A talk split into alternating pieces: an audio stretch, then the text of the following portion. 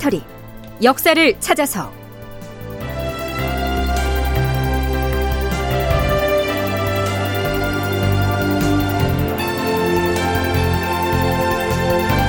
제 979편.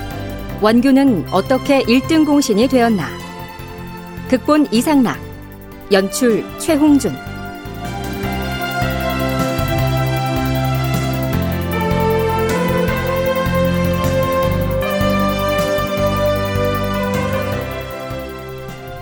여러분 안녕하십니까? 역사를 찾아서의 김석환입니다. 지난 시간에 우리는 임진왜란이 끝난 지 6년여가 지난 서기 1604년 6월에 공신책봉이 있었다는 내용을 소개했었습니다. 잠깐 되새기자면 그 내역이 이렇습니다. 공신을 대대적으로 책봉하였다. 임진왜란이 일어나서 임금이 서울을 떠나 몽진을 갈 때 임금을 호종하여 의주까지 따라간 사람들을 호성공신이라 하였는데 그 인원은 모두 86명이었다. 그 중에 내시가 24명이나 되었으며 말고삐를 잡던 사람을 비롯하여 국왕인 선조를 위하여 잡리를 하던 사람들까지 공신에 책봉하였다. 반면에 전장에서 무기를 들고 싸웠던 사람들에게 내리는 선무공신은 이순신을 비롯하여 겨우 18명만을 책봉하였다. 의주 파천 당시에 임금을 호위하거나 시중을 들었던 사람들이 너무 많이 공신에 책봉됐다는 사실보다는 전투 현장에서 목숨을 걸고 일본군과 싸웠던 이 무인들이 너무 적게 책봉받았던 것이 문제였죠. 애당초 선조는 무인들의 활약을 매우 인색하게 평가했으니까요. 이순신과 원균이 바다에서 싸운 것은 공이라고 할 만하고 권율의 행주 싸움과 권응수의 영천 수복이 그나마 조금 사람들이 인정할 만한 공이다. 그 나머지는 잘 싸웠다고 해봐야 겨우 성 하나를 지킨 것에 불과할 뿐이다. 자, 이렇게 못 박아 놓고는 음... 뭐 그렇더라도 조정 대신들의 의견에 따르겠다. 이랬으니까요. 신하들이라 한들 임금의 공신 책봉에 대한 인식이 잘못됐다고 대놓고 얘기하기가 주저됐겠죠.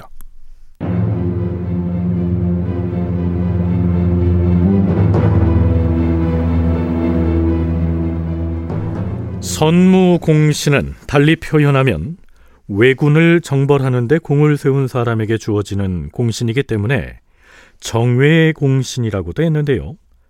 비변사에선 어떻게든 그 대상을 늘리기 위해서 무진 애를 씁니다.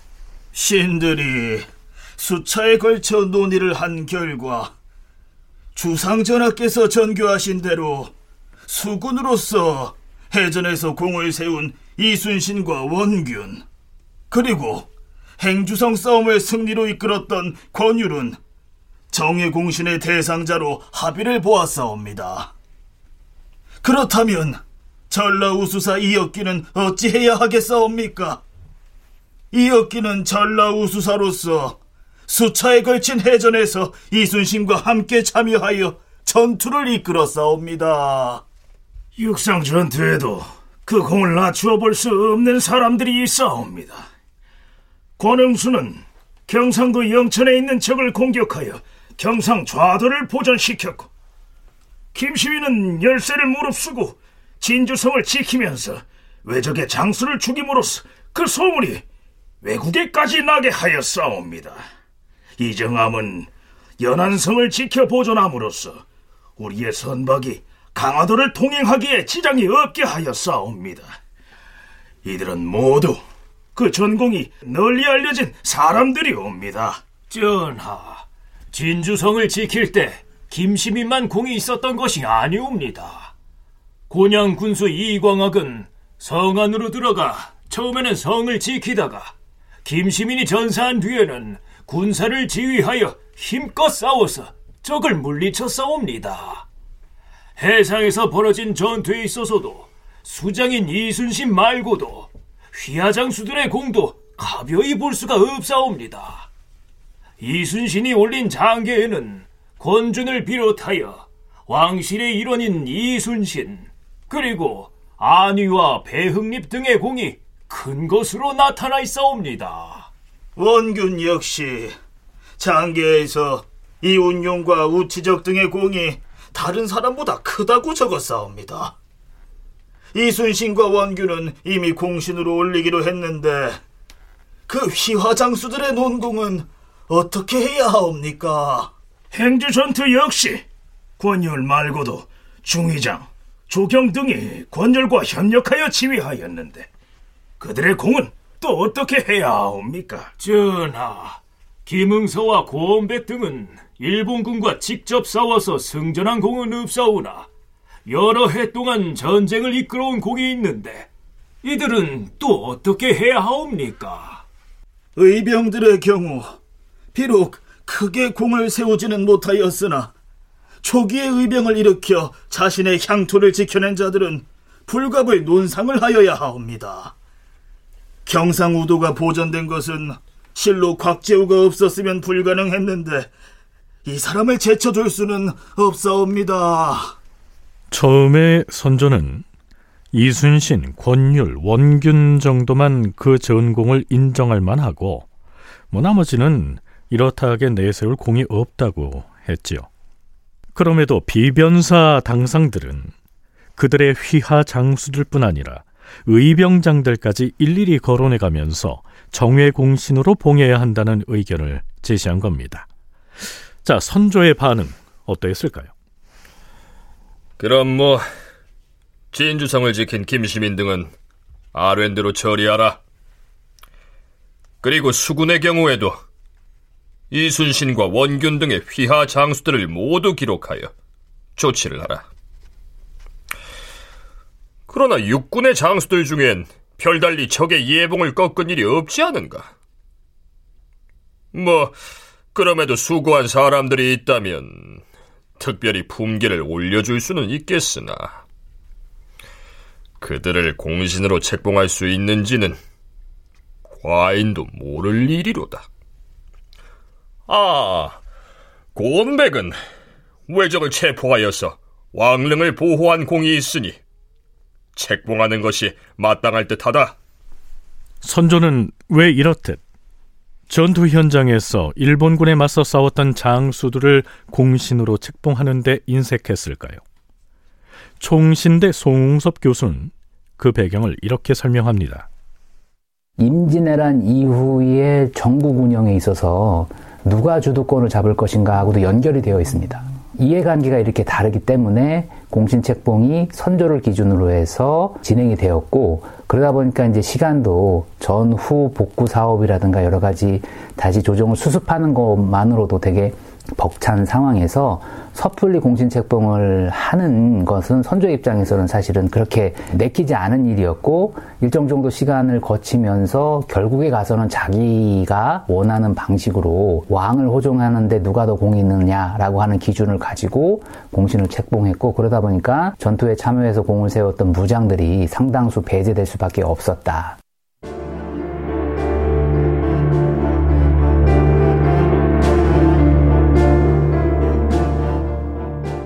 공신책봉은 선조 34년에 처음 이야기가 나온 이래 무려 3년여 동안이나 논란을 벌입니다.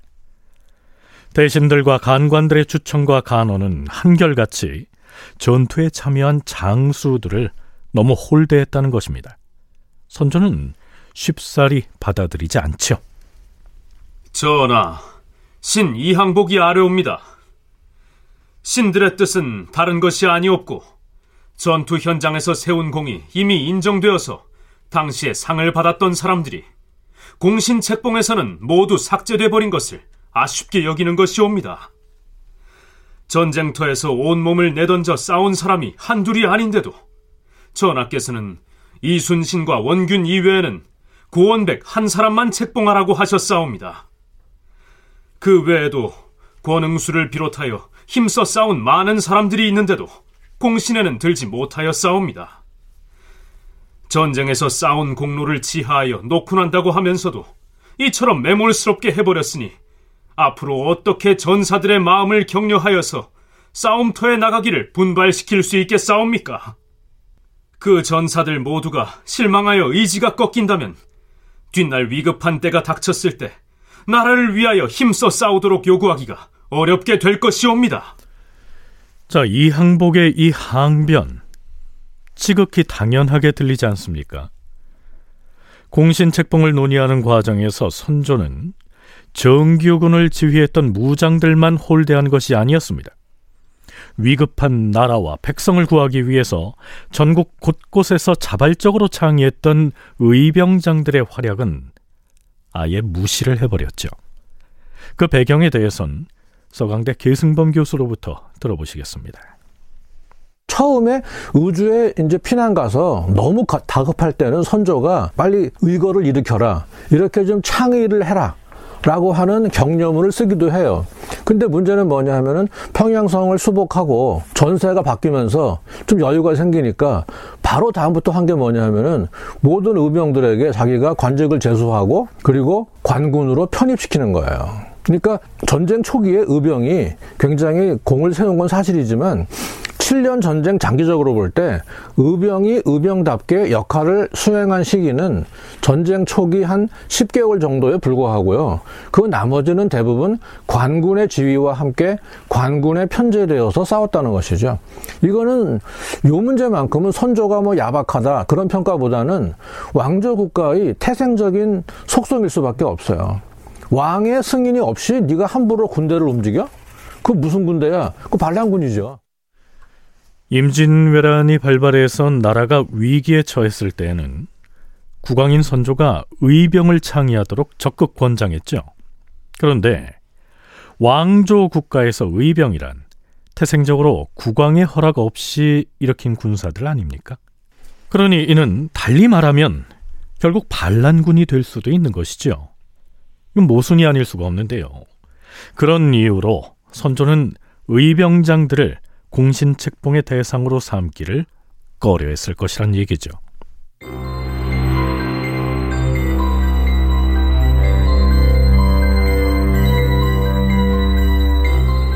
공신 책봉은 일본과의 7년 전쟁에 대한 결산이라고도 할 수 있을 텐데요. 자, 그렇다면 궁금하지 않습니까?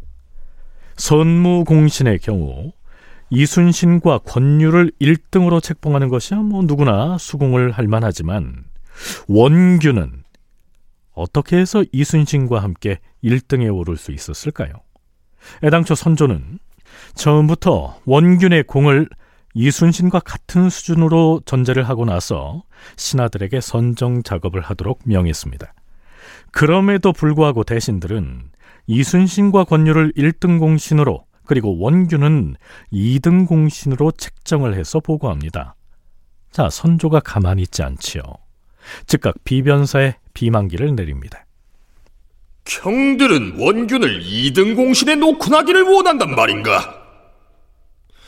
임진년에 처음 외란이 일어났을 때 이순신은 원균이 구원해주기를 청해서 간 것이지 자진해서 경상도 앞바다로 함대를 출동한 것이 아니었다.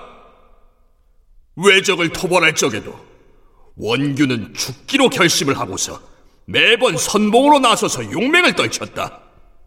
자, 우리는 임진왜란 발발 초기부터 수군의 전투 상황을 모두 짚어봤기 때문에 선조의 이 말이 얼마나 터무니없는 것인지 알고 있습니다. 하지만 공신책봉의 주체는 어디까지나 국왕이었기 때문에 신하들이 그 뜻을 꺾을 수는 없는 일이었죠.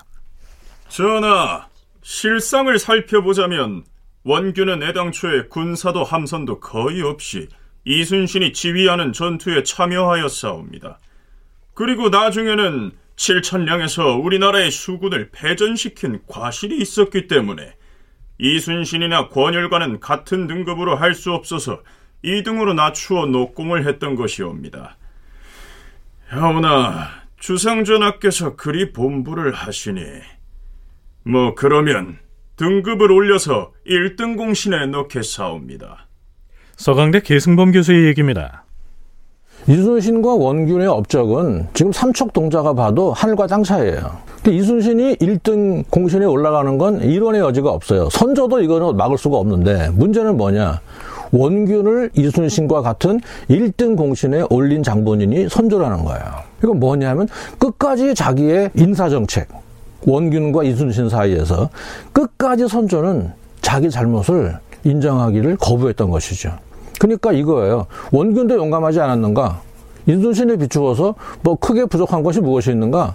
왕이 이렇게 말을 하니까 신하들은 이미 우중을 딱 꿰뚫는 거죠. 이미 다 둘 다 죽은 사람인데 굳이 여기서 전하 원균은 절대로 아니되옵니다라고 해서 내가 선조한테 미운 털 박힐 필요 없잖아요. 그래서 같이 1등으로 올라간 거예요.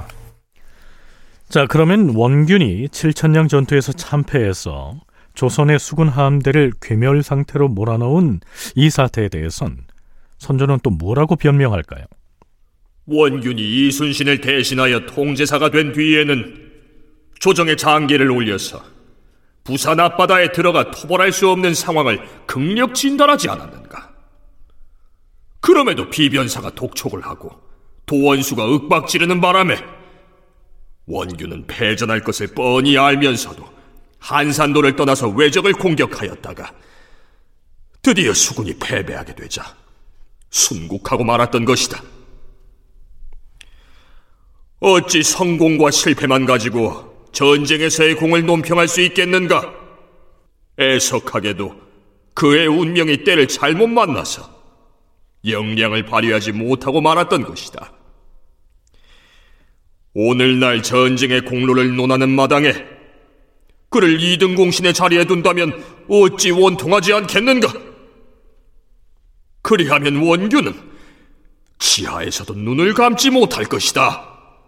총신대 송웅섭 교수는 선조가 원균을 악착같이 1등 공신의 자리에 두도록 압박한 것은 결국 이순신 때문이었을 것이라고 분석합니다. 전투에서 보여준 공로라고 하는 것에 있어서는 원균과 이순신은 비교가 안 되죠. 칠천량 해전에서는 본인 스스로가 패전으로 인해서 이제 사망을 했고 거의 수군 조선의 수군 전체가 이제 괴멸될 정도의 패전이었잖아요. 그럼에도 불구하고 공신책봉이라고 하는 입장에서 선조의 입장에서 봤을 때 균형을 맞추는 그런 작업이었던 것 같습니다. 그래서 이순신을 1등에 올리면 공이 얼마나 있느냐라고 하는 게 중요한 것이 아니라 이순신과의 이제 동렬로서 원균이라고 하는 사람을 배치를 함으로써 어떻게 보면 이순신만 그 무장들 가운데서 독점적으로 그 지위가 올라가는 것들을 이제 막기도 하고 또 한편으로는 본인이 이순신에 대한 불편한 뭐 이런 것들을 이순신을 깎아내리지 않는 방식으로 이런 효과도 있는 것이죠. 이순신 평전의 저자 이민웅도 해당 저서에서 이렇게 기술하고 있습니다. 왕권 국가의 수장으로서 서울을 버리고 의주까지 피난한 데 이어서 명나라로 피신한 것까지 고려했던 선조로서는 임진왜란 초기에 패전의 책임을 모면하고 싶었을 것이다.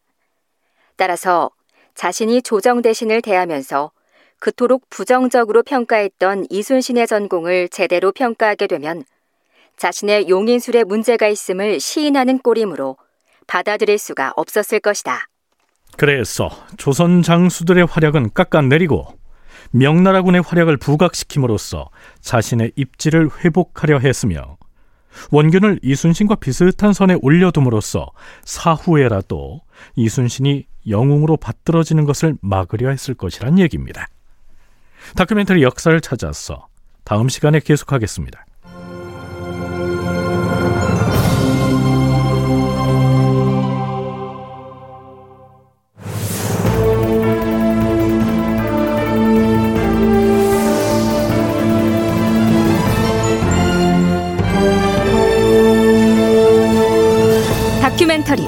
역사를 찾아서.